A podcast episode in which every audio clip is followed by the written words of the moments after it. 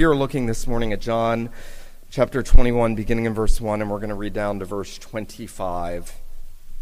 And I know you're going to find it helpful to have your copy of Scripture open and to be reading along with me this morning.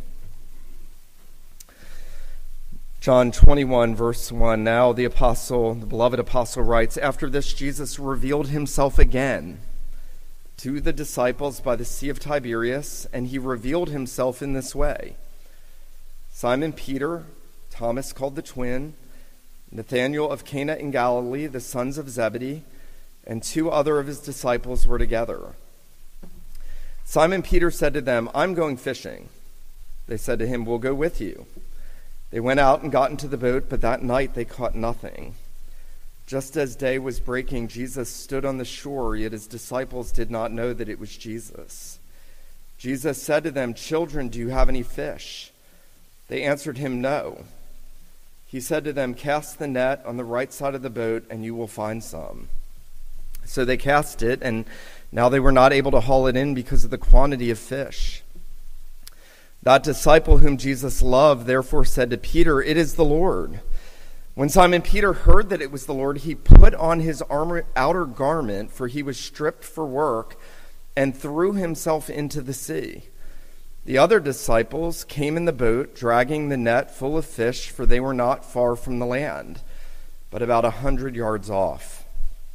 When they got out on land, they saw a charcoal fire in place, with fish laid out on it and bread. Jesus said to them, Bring some of the fish that you have just caught. So Simon Peter went aboard and hauled the net ashore full of large fish, 153 of them. And although there were so many, the net was torn. And Jesus said to them, Come and have breakfast. Now none of the disciples dared to ask him, Who are you? And they knew it was the Lord. Jesus came and took the bread and gave it to them, and so with the fish. This was now the third time that Jesus was revealed to the disciples after he was raised from the dead. When they had finished breakfast, Jesus said to Simon Peter, Simon, son of John, do you love me more than these? He said to him, Yes, Lord, you know that I love you. He said to him, Feed my lambs. He said to him a second time, Simon, son of John, do you love me? He said to him, Yes, Lord, you know that I love you. He said to him, Tend my sheep. He said to him the third time, Simon, son of John, do you love me? Peter was grieved because he said to him the third time, Do you love me?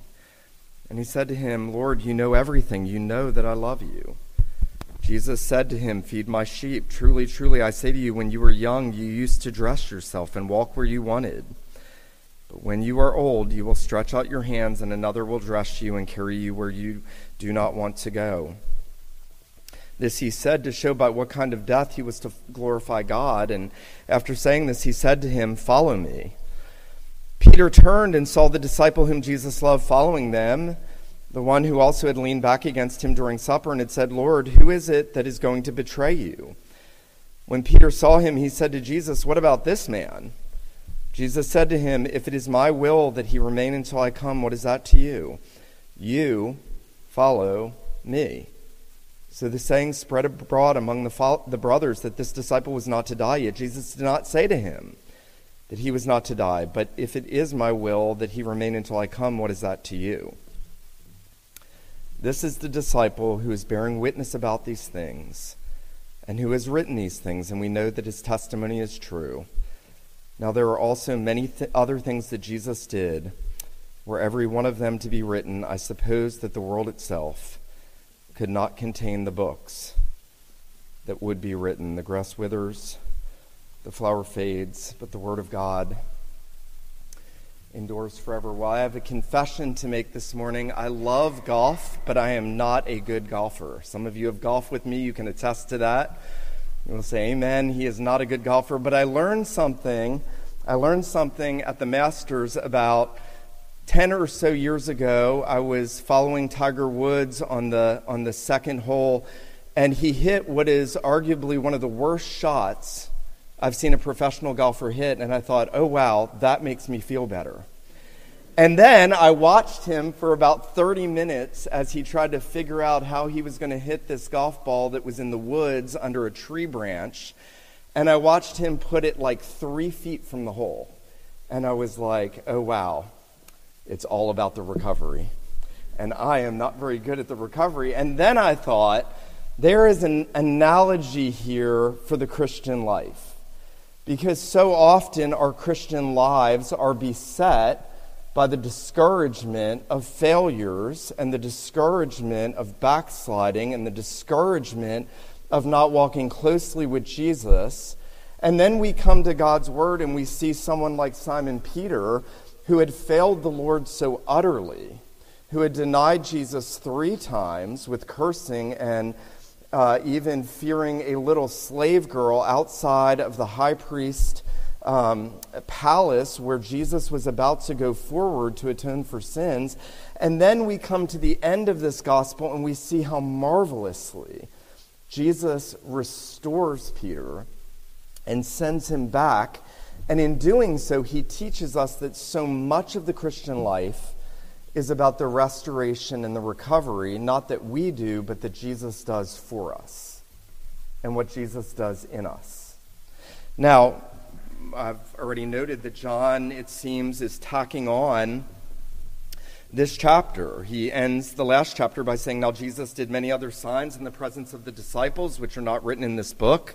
These are written so that you may believe that Jesus is the Christ, the Son of God, and that by believing you may have life in his name. And you would think that would be an apropos ending. There's almost no better way that John could bring this book to an ending because it is the purpose statement. I have written about all these miracles. I have shown you the inner life of Christ. I have given you a glimpse into the deep teachings of Christ. I have shown you the sufferings of Christ, and I have shown you the risen Jesus so that you may believe, and by believing, you have life in his name. And then John gives us, as it were, this encore. And I think that he does it because the question that ought to naturally arise, arise in the hearts and minds of those who have believed in the Lord Jesus is the question what about those times when I have failed him? What about those times, those crucial times when I have failed to believe in him? I have failed to trust him as I ought. I have failed to walk in a way that is befitting of a disciple of Jesus. And so I think John is now turning our attention to Simon Peter. And in this third of these three couplets of post resurrection appearances of Jesus, John is essentially saying the resurrected Christ is deeply committed to restoring his wavering and faltering and sometimes failing disciples. Consider Simon Peter and what the Lord is going to do for him. I want us to consider three things as we look at this chapter in a sort of cursory way this morning. First, I want us to consider the revealing of Jesus. And then I want us to consider the restoring of Peter. And then I want us to consider the refocusing of Jesus, the revealing of Jesus, the restoring of Peter, and the refocusing of Jesus. Well, notice this is a revelation. This is not just an appearance. Notice verse 21, verse 1. John says, After this, Jesus revealed himself again to the disciples. And notice that he says, And he revealed himself in this way. Jesus is coming to them to reveal himself to them. Now, that's instructive because unless Jesus reveals himself to us, we will never believe in him. Unless he sovereignly reveals himself, we will never come to trust in him. Um, there's something here that I think John wants us to take away that our faith is utterly and absolutely dependent on the revelation of Jesus. Um, I love the words of that hymn because it was so true for me. 20 some years ago, Jesus sought me when a stranger. He revealed himself, wandering from the fold of God. He, to rescue me from danger, interposed his precious blood, and he, he comes to us. He comes to us at our low moments, not just at our high moments. Don't miss this. This is a low moment for these seven disciples we're going to see. This is a low moment for Simon Peter. And the risen Jesus is committed to revealing himself to his people, not just when they are seeking to walk closely to him, with him, but even and sometimes, often, especially when they're not, because He knows our frame. He remembers that we're dust, He knows that we're weak, He knows that we like to wander, He knows that in and of ourselves we are going to make those terrible shots and are going to be paralyzed and discouraged and not be able to bring ourselves back up. You know, let me say this this morning. One of the most difficult things in the Christian life, and if you're a true believer, you have certainly experienced this, is when you fail and when you falter and when you give into sin that you know you shouldn't have. The next step is for you to live in the guilt and the shame and to be paralyzed by it, which we're going to see Simon Peter here in a minute. Paralyzed by it, instead of looking for the Christ who is always revealing himself, especially here in the assembly of the saints holding himself forth and saying, I am the risen Christ. I know your weak frame, and I've come to revive you and restore you. Now, I mentioned that this is a low point. There are seven disciples here. Notice that John lists them Simon, Thomas, Nathaniel, James and John, the sons of Zebedee, and two other disciples. And they're all together. And now remember, the last time Jesus appeared to them, he, he did that weird thing of breathing on them and saying, Receive the Holy Spirit. I'm going to send you out. You're going to preach the gospel. You're going to preach to people. If they believe, they're forgiven. If they don't, they're not. And he has already commissioned the disciples, minus Thomas at that point. Now you would think they would be ready to go, but they're not. They have sort of slid into self dependence mode. Notice Simon Peter, being sort of chief among equals, in verse 3, he says to them, I'm going fishing.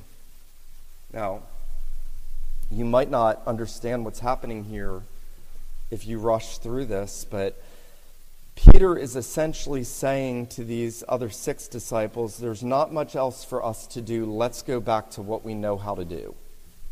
Let's just go back to what we were doing before the Lord called us, before we followed him for three and a half years. Peter is essentially um, acting, in a sense, in sort of unbelief, and I think Peter does it because Peter has not yet been fully restored to Jesus.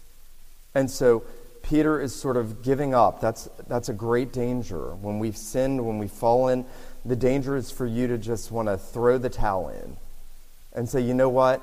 I'm never going to get over this. I'm never going to be closer to Jesus. I'm never going to do better in this. And so, what do we do then? Instead of trusting in Christ, we slide into self dependence mode.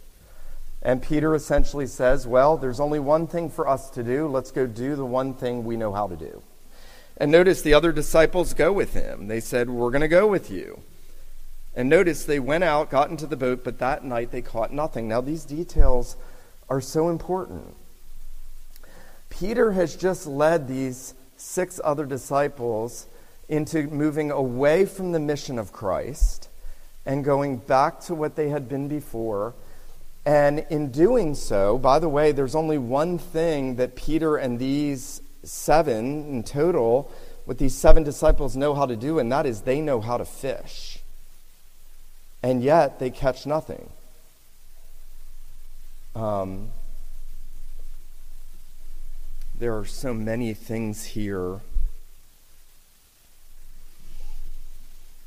I think one of the big lessons here is that, um, remember, Jesus had said to the disciples in chapter 15, verse 5, Without me, you can do nothing. Without me, you can do nothing. And, and we often hear that in the spiritual realm, and we say, That's right, without Christ, we can't do any, any spiritual good. But I think that that word has a broader application. I think Jesus is saying to them, without me, you literally cannot do anything, even what you think you can do. You can't do without me. They've been out all night, they haven't caught a fish. And remember, this is, this is sort of reminiscent, isn't it, of when Jesus called them at the beginning. Remember, back in Luke chapter 4, they had been out and they hadn't caught anything, and Jesus had told them, Cast your net on the other side, and they had gotten that great catch, and they're at the beginning of their call. And here at the end, in his revelation to them, he is teaching them more about who he is for them. He is saying to them, even what you think you're good at, And I don't know about you, but if you've ever tried to succeed in your vocation and fi- found those frustrations that have kept you from being able to do what you think you can do, this is the principle. Even in our vocations, they may seem for a time unfruitful, and yet the Lord is teaching us to trust Him because even what we think we can do, we can't do without Him. And notice that John tells us as the day was breaking, Jesus stood on the shore. The disciples did not know it was Jesus. He said, Children, do you have any fish? He knows that they don't. They said, No. He said, Cast the net on the right side of the boat and you'll find some. They cast it. They were not able to haul it in because of the quantity of fish. Um,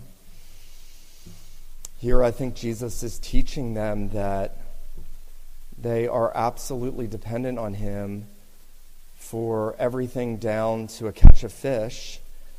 I also think that Jesus is revealing himself to them as the one who had said to them, remember at the beginning of their calling, I'm going to make you fishers of men. And in this illustration of them not being able to catch fish in their own strength, he is teaching them that spiritually, they are not going to be fishers of men apart from his singular working and blessing in them, through them, and by them as he works his will in them in using them in gathering people. You know, I feel this as a pastor. Uh, you can preach Sunday by Sunday, week by week, month by month, year by year, and never see fruit in certain individuals because at the end of the day, Jesus is saying it's all dependent on me. It's all dependent on my work.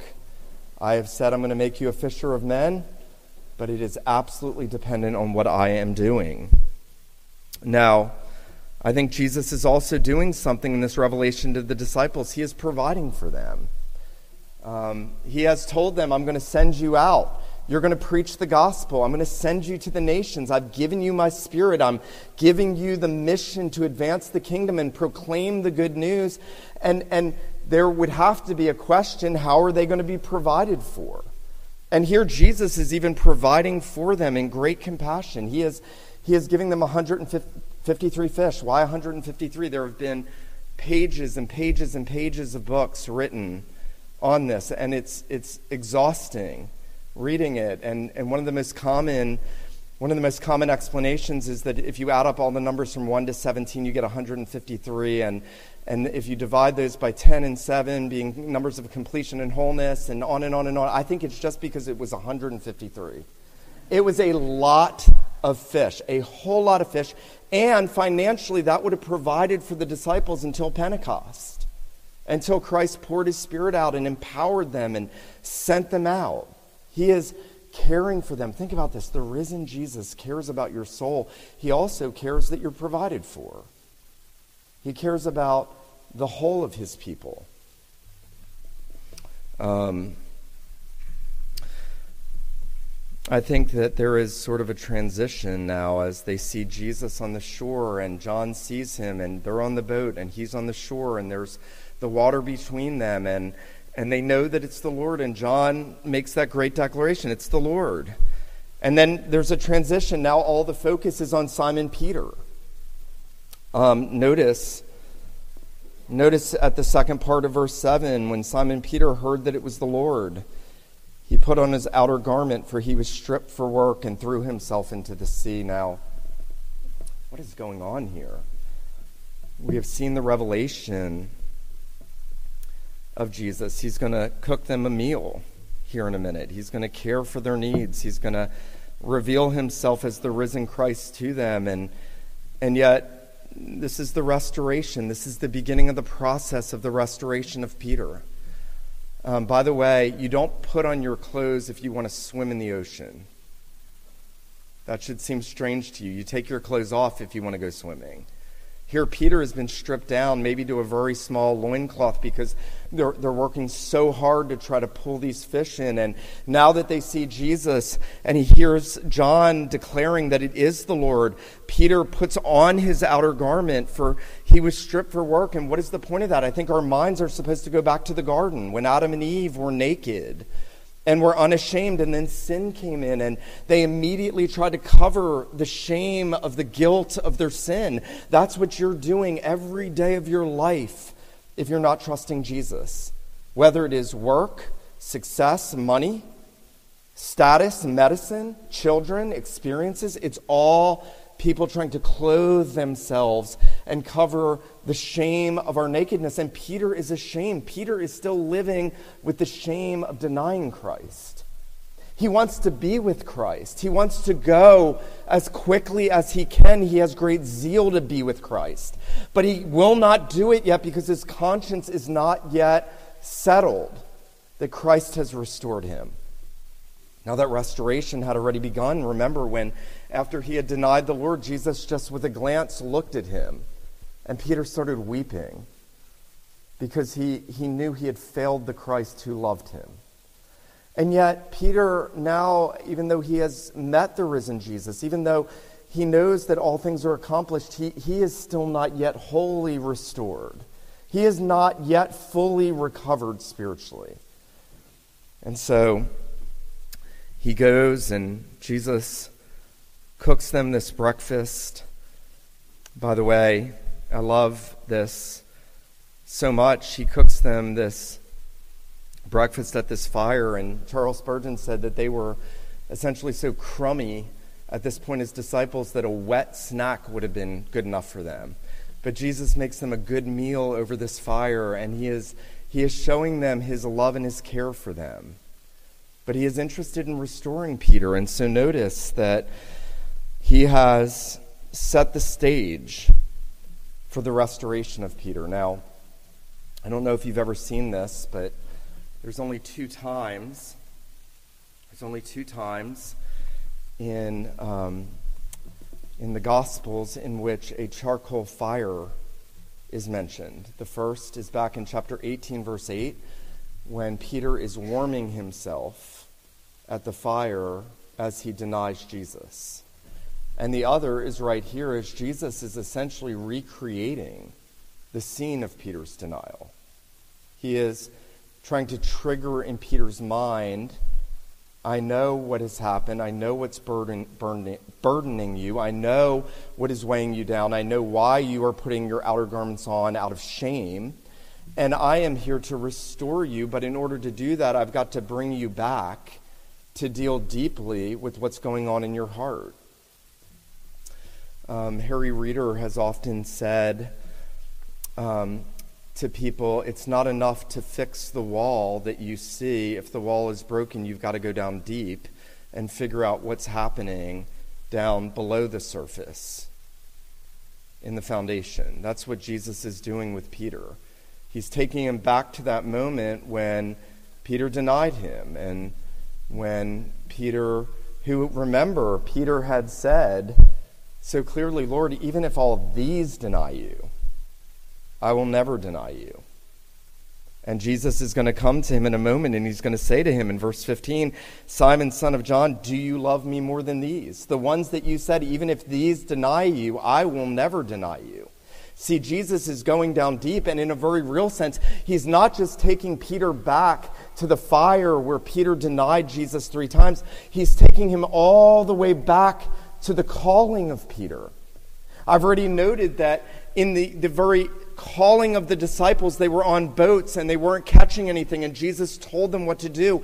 And in the calling of Peter, remember, when, when he realizes who Jesus is and he draws in that great miraculous catch of fish at the very beginning, and he falls down and he says, Depart from me, O Lord, for I am a sinful man. He has come to realize that this is God in the flesh, and yet Peter has forgotten. He has forgotten who Christ is. And so Jesus is not only resetting the scene of his fall, he is taking him all the way back to his initial call. And I think that it's important because here he addresses him as Simon, that original name. When he first called him, he's taking him all the way back and he's saying, and don't miss this, he's saying, in order for me to restore you, I have to take you back to where you fell, but I have to take you back all the way to the moment when I called you. You see, how does Jesus restore us? He reminds us not just of where we have failed him in order to bring about repentance in us.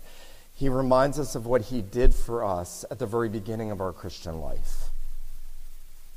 Um, there is arguably no more powerful incentive to recovering spiritually when we have fallen, but to remember what Christ did for us at the very beginning of our Christian life, when he brought us from darkness to light, when we came to know in our souls the love of Christ for the first time, when we were able to sing from the heart almost uh, every time weeping, Jesus sought me when a stranger.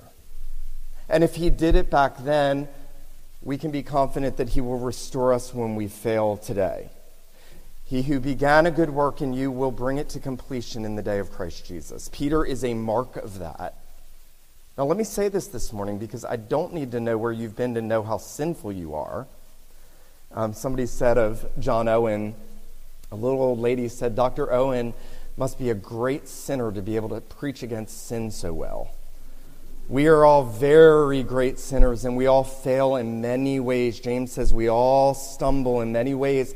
And the risen Jesus stands here this morning and he says to you, no matter what you've done, he says, If I began a work in you, I'm going to bring it to completion. Yes, I will have to do the heart work, the painful heart work of reminding you of where you have failed in order to bring about real repentance. But I will remind you that I have called you, that I have drawn you to myself, and that I'm going to keep you even when you have failed. Now, Jesus, in restoring Peter, he does slow work. He does slow work. Notice this, and we don't need to go through this in great detail, but there's the threefold questioning of Peter, right? That's to meet the threefold denial, isn't it? Peter had denied him three times around that fire. Jesus is going to question him three times. Simon, do you love me? Simon, do you love me? Simon, do you love me? Uh, that's going to be a painful question for Peter.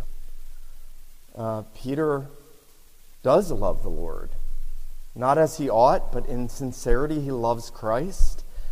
And that question is going to be part of the slow and even painful work of Christ.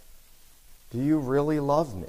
You know that I love you. And Jesus will use different words, and Peter and Jesus will go between those two words for love. And Perhaps there's a picture there that one of those is Peter saying, I love you with that friendship and fellowship of human love. And Jesus is saying, I'm talking about that greater, that higher love, the love for the divine Savior. Uh, but perhaps it's just Jesus uncovering through these synonyms in, in Peter what's actually in his heart.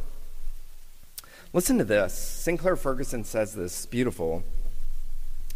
He says we all need to understand that repentance or restoration always involves the painful process of getting back to where you started with the Lord Jesus Christ. It's obviously very sore. Very sore. But you know, when the Lord Jesus restores you, you wouldn't have it any other way. You wouldn't have cheap grace. You wouldn't have a quick fix you wouldn't want it. You would want him to be a slowly burning Savior, making sure that he was really doing deep seated heart work in your life that would make a permanent change in you. Now, I want that, and I hope you want that. The Lord Jesus wants that for you. He wants deep seated, real heart restoration, no matter how you've fallen no matter how you failed. Now, true believers are going to hear that and say, I long for that in the soul. Unbelievers are going to be totally lost on it. It's going to be totally just missed on them because only a true believer can feel the beginnings of grace that Jesus began and to can feel the pain of failing him and faltering and falling where an unbeliever doesn't feel any of that. Peter deeply feels this. You get the sense that when Jesus is doing that slow heart work, that Peter is saying in frustration, Lord, you know that I love you. You know all things. You know I want to love you more. You know I want to follow you. You know I want to be with you. I've just jumped off the fishing boat into the sea with my clothes on to come to you. But Jesus is saying, there is more work that needs to be done in your heart. And then he gives him that threefold commissioning. If you love me, feed my sheep. If you love me, tend my lambs. If you love me, feed my sheep. What is Jesus doing? In the restoration of Peter, Jesus is actually saying to him, I am not just going to remove the guilt and shame of your sin and failing. I am going to show you I want to use you in my kingdom. I want you to be useful. I want you to be fruitful.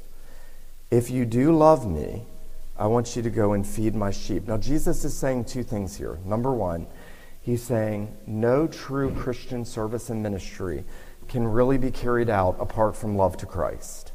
Everything else is just going to be legal. It's going to be you trying to score points before God, and there are no points to be scored before God.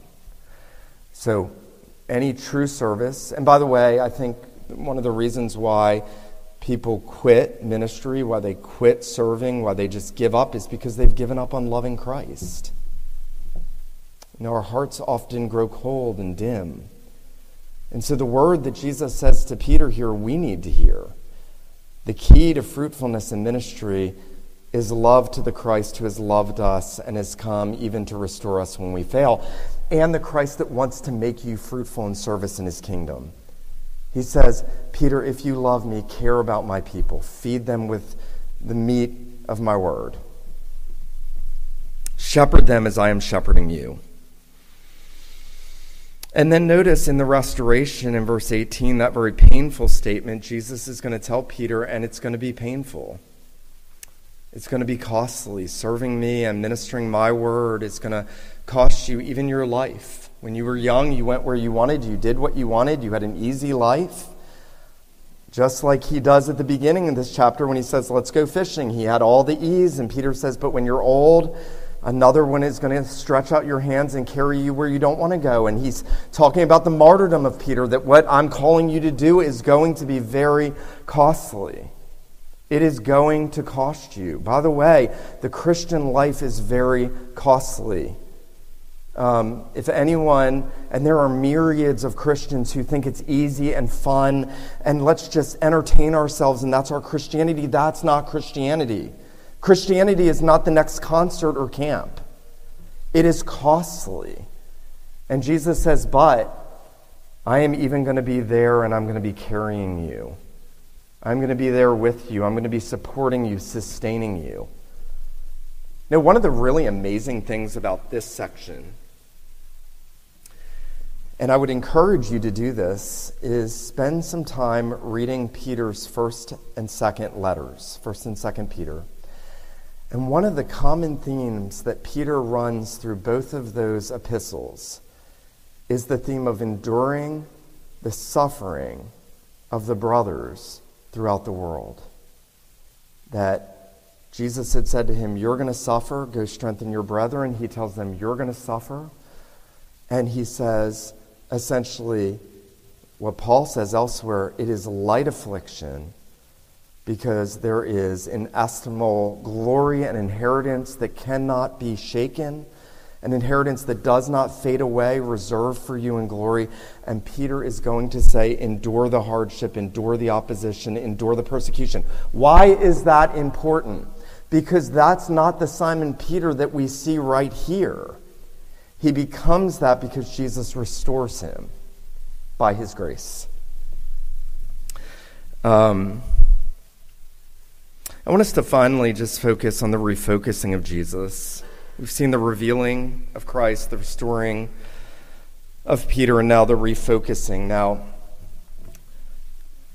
I've, I always feel like Simon Peter when the Lord begins to deal with me, my attention gets distracted very quickly, and, and Peter's attention gets very distracted. Here, Jesus just said to him, Go feed my sheep. You're going to lay down your life for me. It's going to be difficult and costly.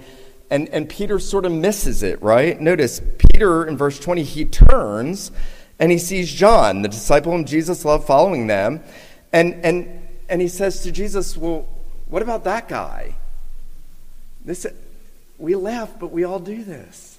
He's like, But what about that guy, Lord? What are you going to do with him? And Jesus is like, even if I will that he should remain until I come again, what is that to you? Listen to this. John Calvin says, We have in Peter an instance of our curiosity, which is not only superfluous, but even hurtful. When we are drawn aside from our duty by looking at others, for it is most natural for us to examine the way in which other people live instead of examining our own, and to attempt to find in them idle excuses. What Calvin says is Peter's here comparing himself, and he's saying, Well, Lord, what are you going to do with him? Because if you're not going to do the same thing with him, I'm not sure it's worth it. And Jesus is saying to you this morning, He's saying, Focus. You, focus on me. You, follow me. You, put your eyes on me. Even if everyone else around you is not, and even if the hand that I deal you is painful, and the hand that I deal them is not. You focus on me. Um, that's a hard word to learn. My dad used to say to me when I was a boy, you know, Nick, if if you want to follow Jesus, don't look behind you because there will be very few people following. That's what Jesus is saying to Peter. You worry about yourself. I'm here for you and I want you to follow me. And that is the word to us this morning. You know, my wife and I often joke, and it's a joke in the church, especially in the last century or two, that whenever a sermon is preached, that we often have the tendency to sit there and think, man, I really hope so and so is listening to this. Because that guy doesn't listen really well. And he really needed to hear it. And that is the wrong response. I need to hear this. I need the risen Jesus to say to me, You follow me. You fix your eyes on me. You know that I have begun a good work in you and I'm going to bring it to completion. You trust me. You rest in the fact that I'm going to be with you even if I call you into difficult terrain of suffering in your service toward me. And we would learn as we do that to examine our own ways rather than looking at the ways other people live and trying to find in them idle excuses, as Calvin so noted. Well, I want to just point out as we close this morning the, the epilogue to this book, and notice John is He's bearing witness to all these things. He's telling us all of these things really happened. Jesus really revealed himself. Jesus really restored Peter. Jesus really refocused Peter. And he's saying, This is the disciple who is bearing witness about these things. He's written about these things. We know that his testimony is true. And then notice verse 25 there are also many other things that Jesus did. Were every one of them to be written, I suppose that the world itself could not contain the books that would be written. Now, I think, if I can leave you with this thought this morning as we close our time in this book, that what the Apostle John says here at the end of this book is essentially this look, Jesus did so many more miracles, Jesus taught so many other things. Jesus did so many other things throughout his life that it would be impossible to recount each one of them, but we were eyewitnesses, and we have strategically chosen by the superintendence of the Holy Spirit to put these things in God's Word for you so that you would believe. I have a little spiritual fantasy that one of the things that I'm going to get to see in glory is every second of the life of Jesus that God didn't show us in Scripture. While I'm content with what He's given us here, because He lived His life for us in our place, and He hung on the cross to be able to restore us as He restored Peter. What is going to bring about your restoration and my restoration when we fail? It's that Jesus took the guilt and the shame of Peter on himself on the cross. He took the wrath that Peter deserved. When we live, let me just put this out here this morning. When we live in a sense of condemnation, shame, guilt, paralysis because of our failures. We're forgetting that Jesus has lived the life that we couldn't live for us, and that he has stood in our place on the cross under the wrath that we deserve. So that when I read in the New Testament that my sinful actions are deserving of the wrath of God, the only response is condemnation unless there is another who lived that life perfectly and sinlessly all the way to the point of death for me, so that when I look at his restoration of Peter, I can be confident. If he could restore Peter, he can restore me. Now, I want that to be a word for you this morning. The worst thing you could do is leave this place and totally miss everything that Jesus is teaching you. He wants you to know that in his resurrection condition and state, he is committed to your restoration no matter where you've fallen and faltered. He is committed in recommissioning you to usefulness in His church and in growing you in love for Him and in building you up in confidence that you would continue trusting in Him. I said as we began this morning, I wish I could repreach this book. That's it. That's all you're getting this time around, but I do hope that the Lord will use it I hope that you'll remember that without him you can do nothing. And I hope that you'll be encouraged that he is committed not just to redeeming you, but to restoring you and making you useful in his kingdom. Let me pray for us this morning.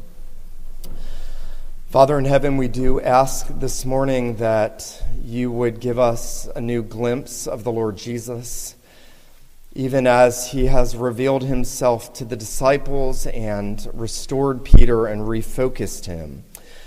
We pray, Lord Jesus, that you would do those things for us. As we come to the table this morning, we pray that you would prepare us to have our eyes fixed on you, to know what you have done for us, and to refocus us and encourage us and restore us no matter where we are in our Christian life. We do pray these things in Jesus' name.